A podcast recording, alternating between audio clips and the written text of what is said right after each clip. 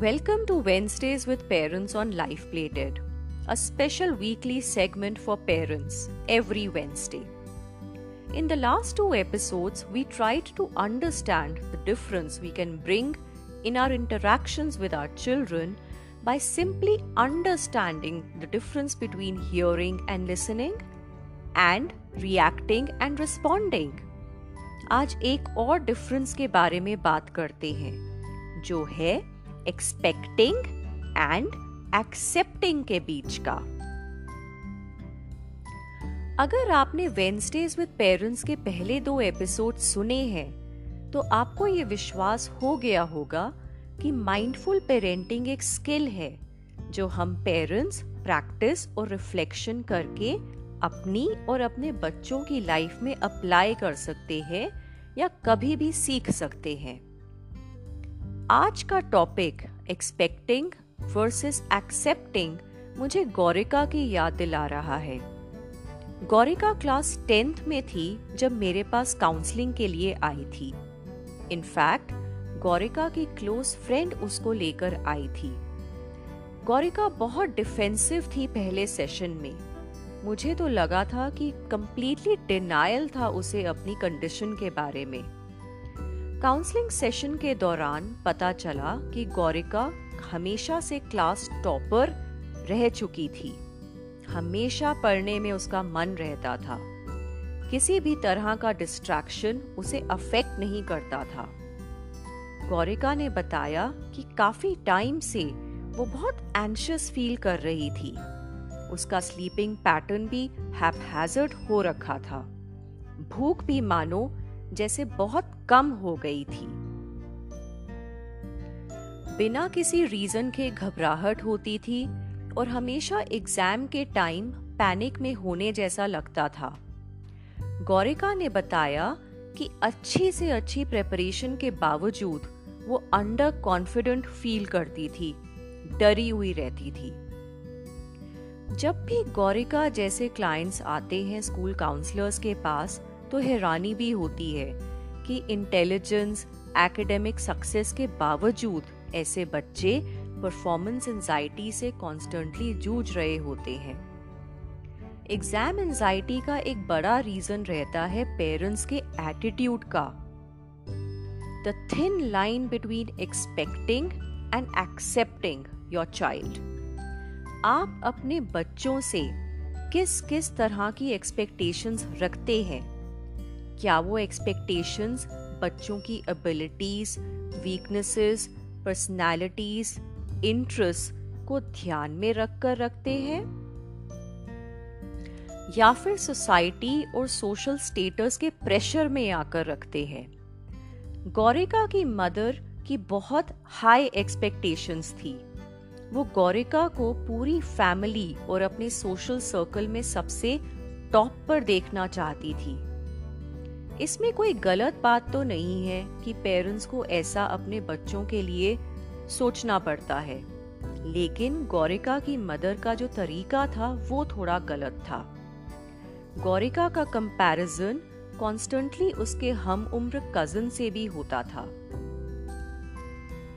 गौरिका अपने स्कूल की टॉपर थी, लेकिन अगर एक दो मार्क्स से अगर उसका कज़न जो एक्चुअली किसी दूसरे स्कूल में पढ़ता था, अगर वो आगे हो जाता तो खूब रिजेक्शन फेस करना पड़ता था गौरिका को अपनी मदर से। गौरिका की मदर की एक्सपेक्टेशंस इतनी हाई हो चुकी थी कि वो एक एक मिनट का हिसाब रखती थी गौरिका की लाइफ का। रात को दो दो बजे तक का शेड्यूल बनाती थी और अगर गौरिका को नींद आ रही होती थी तो डांट मारती थी। एक्सपेक्टेशंस सिर्फ़ एकेडमिक्स को लेकर नहीं, बल्कि गौरिका के सांवले कॉम्प्लेक्शन और बॉडी वेट को लेकर भी थी। गौरिका की डाइट काफ़ी कम कर दी गई थी उसके ओवरवेट होने की वजह से। हमारे बच्चे ऐसे कई और एक्सपेक्टेशंस के आगे हार मान लेते हैं, जो फैक्टर्स उनके हाथ में होते ही नहीं, जैसे इंटेलिजेंस स्किन कॉम्प्लेक्शन उन फैक्टर की एक्सपेक्टेशन वो कब तक फुलफिल कर पाएँगे? जब डिमांड्स हाई हो जाती हैं और बच्चों की कोपिंग स्किल्स फेल तब जैसे स्ट्रेस और एंजाइटी का बाँध टूट जाता है और बच्चे बिल्कुल हेल्पलेस और होपलेस फील करने लगते हैं। चलिए, अगर इसी सिचुएशन को हम एक्सेप्टिंग एटीट्यूड से देखें तो गौरिका की मदर ने गौरिका को उसके पॉजिटिव्स और नेगेटिव्स दोनों के लिए बिना कंडीशंस रखे एक्सेप्ट किया होगा।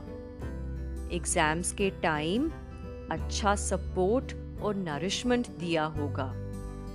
गौरिका की डिफिकल्टीज समझने की कोशिश भी की होगी। उसके ओवरवेट होने के इशू के लिए उसे नीचा नहीं दिखाया होगा, बल्कि एक्सरसाइज और हेल्दी लाइफस्टाइल फॉलो करने के लिए मोटिवेट किया होगा। गौरिका का एकेडमिक रिज़ल्ट कोई शो ऑफ़ ट्रॉफी नहीं, बल्कि गौरिका की एबिलिटीज और हार्डवर्क का मापदंड रहा होगा। गौरिका को अनकंडीशनली एक्सेप्ट किया होगा, उसकी स्ट्रेंथ को सराहा होगा और वीकनेसेस को इम्प्रूव करने का रास्ता दिखाया होगा।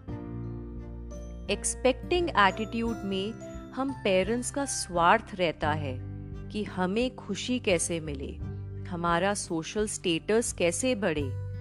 बच्चों की होलिस्टिक अंडरस्टैंडिंग और उनके रियल इश्यूज़ तो इनकम्प्लीट ही रह जाते हैं, जबकि एक्सेप्टिंग एटीट्यूड में हम पेरेंट्स निस्वार्थ होकर बच्चों को अनकंडीशनली प्यार करते हैं। उनकी स्ट्रेंथ्स और वीकनेसेस को समझकर, उनकी प्रॉब्लम्स और डिफिकल्टीज से जूझने के लिए गाइड करते हैं। Mindful parenting is about choosing accepting attitude over expecting attitude I hope this has helped you all in reflecting on which kind of attitude you engage with in your life with your children. तो अगले हफ़्ते Wednesdays with parents पर mindful parenting के एक और dimension को समझेंगे तब तक के लिए आप एक्सपेक्टिंग और एक्सेप्टिंग एटीट्यूड के डिफरेंस पर ज़रूर सोचिएगा तब तक के लिए सुनते रहिए।